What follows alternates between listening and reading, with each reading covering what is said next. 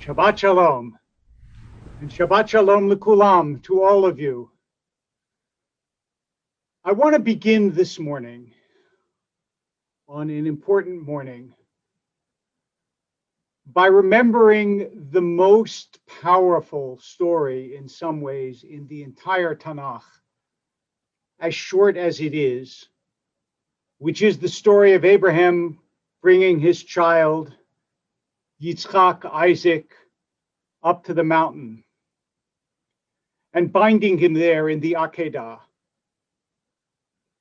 And I want to tell that story just to remind you of something that I have related to the congregation before, but this morning I think has a special poignancy, which is the Kotzker Rebbe in his genius asked the question once, what was the most difficult moment for Abraham in the Akedah, in the entire experience? And his answer was that the most difficult moment for Abraham was coming down the mountain. It was afterwards. It was not the moment itself where he is tested or tried, not the moment where determination, or perhaps as we would put it today, adrenaline, are part of what is happening to him at the moment when he is in the grip of something powerful, but afterwards. Because it is afterwards that Abraham must live with the consequences of what he has done. Afterwards, when Abraham must either live up to that moment, repudiate that moment, deal with it, think about it, live with it forever and ever and ever.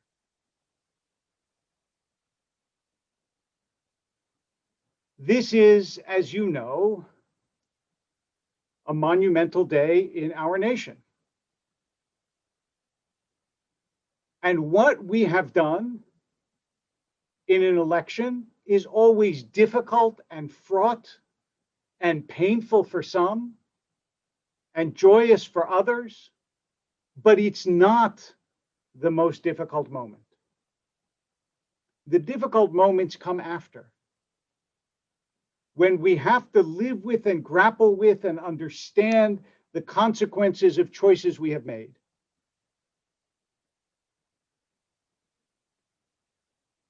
Let me start by saying, first of all, that there is something very beautiful about the following realization and recognition about our nation.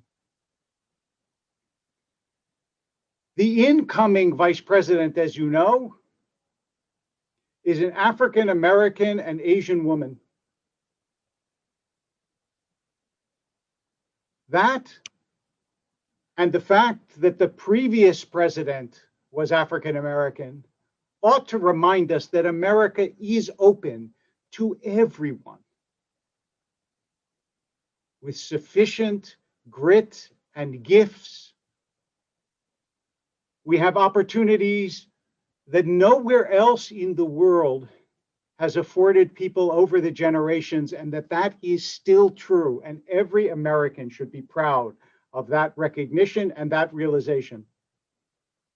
And we should insist that it is so because it is so.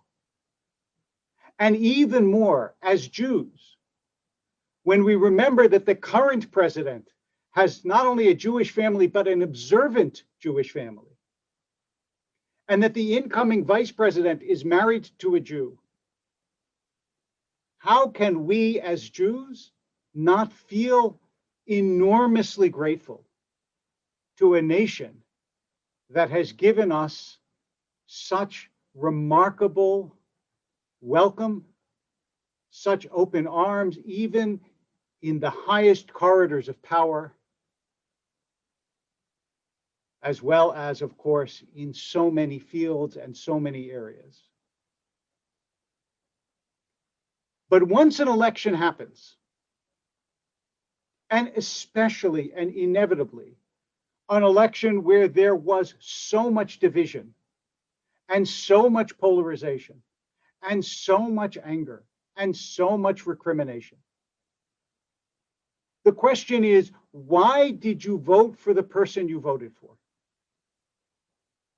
And my answer to that question on behalf of all of us is I hope that we all voted for that person in order to make our country better. Whoever you voted for, you voted for that person to make our country better. Now the question is, what do you do coming down the mountain? What do you do to make the country better?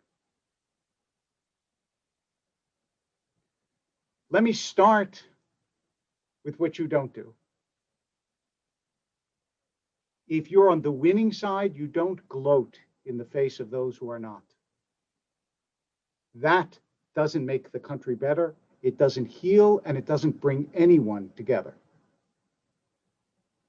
If you're not on the winning side, then you don't shake your fist and scream at those who won in bitterness and anger. That doesn't make the country better. It doesn't heal. Instead, let me tell you what you do. The test of faith is whether I can make space for difference. The test of faith is whether I can make space for difference. In other words, whether you can believe in someone else's convictions that are not your own. Now I want to tell you who said that and why I quote it this morning. That was said by Rabbi Lord Jonathan Sacks, who, to my great sorrow, and to the sorrow of the Jewish and general world, passed away last night after a brief battle with cancer. And I could not talk about this day and what has happened on this day without mentioning that as well, because as the Talmud tells us, when a sage dies, all Israel are in mourning. And Rabbi Sacks's most profound, continuous lesson, and I know this not only because I had the privilege of knowing him, but because I wrote a long review article of some 10 or 15 of his books that I read carefully in order to write an article that was a review of his life and his work. His continuous lesson is summed up in a phrase from one of his books God has given us many faiths, but only one world. In other words, we have to coexist. We have to. Or as Benjamin Franklin said at the founding, we must all hang together or we will all hang separately. I know for many people in this country coming down this mountain right now is a cause of tremendous joy and satisfaction, relief, and wonder. But I also know for others, it is a source of pain and disappointment. And we have to understand each other. Or else we're not a nation. We have to make space for one another.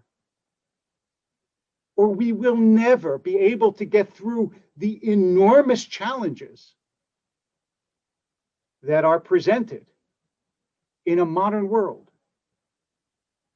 America cannot succeed with half a country. We have to have all of us. And therefore, no matter where you occupy on the space of this morning, your thoughts must be in part for those who are unlike you, those whom Rabbi Sacks would encourage us to remember, to make space for difference. In his name and in his memory, I ask you, please, please remember that in order for any great nation to move ahead in this world, you have to learn not only to embrace, but to forgive, to put things behind you, to reach out again and again. As Jewish people, we know that the security of Israel and the threats of anti-Semitism from all different parts of the political spectrum, that those are real. And that we dare not relax our vigilance for a moment, but we cannot do that if we write off the people who are on the other side of the political spectrum from ourselves. No, this is a joint project, America. This is something we do together. This is something we all believe in. And if you have felt hurt or insulted, whatever side you are on, if you have felt hurt or insulted, the solution to that is not to hurt and insult. Let's set a model for our children of being grown-ups, of acting with the grace and the kindness and the goodness that Rabbi Sacks would encourage upon us and did encourage upon us in his beautiful teachings.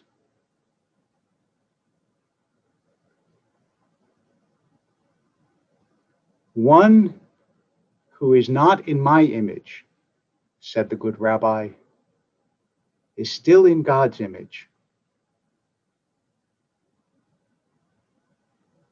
So it may be that on this day, we will feel a deep, deep sense of joy or disappointment, depending on the result and how we voted. But one who is not in my image is nonetheless in God's image. And we need to reach out to one another to say, I hear you, not just I oppose you. And I believe that you ultimately want the same things I do, which is a good and safe and strong America. And that that is the best guarantee, not only of a safe and strong Israel, but honestly of a safe and strong world. We are still the shining city upon a hill we are still the beacon of light.